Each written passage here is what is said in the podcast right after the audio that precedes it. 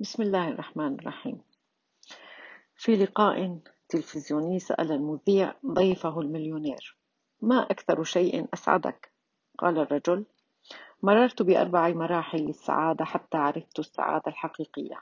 الأول اقتناء الأشياء. الثاني اقتناء الأغلى والأغلى.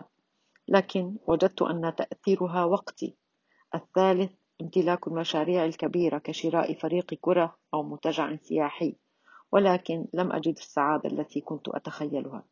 الرابع طلب مني صديق أن أساهم بشراء كراسي متحركة لمجموعة من الأطفال المعاقين وبالفعل تبرعت فورا بشراء الكراسي.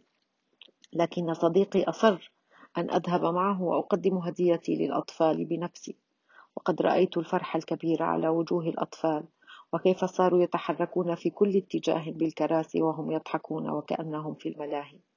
لكن ما أدخل السعادة الحقيقية على نفسي تمسك أحدهم برجلي وأنا أهم بالمغادرة. حاولت أن أحرر رجلي من يده برفق لكنه ظل متمسكا بها بينما عيناه تركزان بشدة في وجهي. انحنيت لأسأله هل تريد شيئا آخر مني قبل أن أذهب؟ فكان الرد الذي عرفت منه حينها معنى السعادة. أريد أن أتذكر ملامح وجهك حتى أعرفك حين ألقاك في الجنة وأشكرك مرة أخرى أمام ربي.